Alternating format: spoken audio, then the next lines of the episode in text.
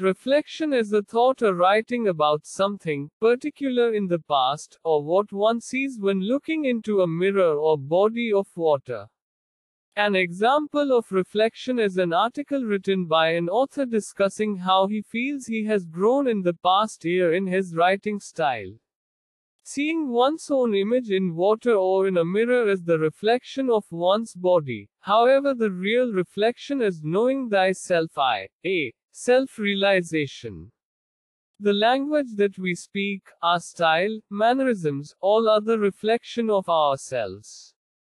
As you are reflecting on your actions, you might find flaws and mistakes, and when you find these flaws, it gets pretty easy to blame yourself. It takes a lot of courage to accept your flaws and to start working on them determinedly, but this is what reflection is all about. Working on yourself and constantly being your own constructive critic is vital for overall growth. Knowing one's own self or self knowledge is the start of real wisdom.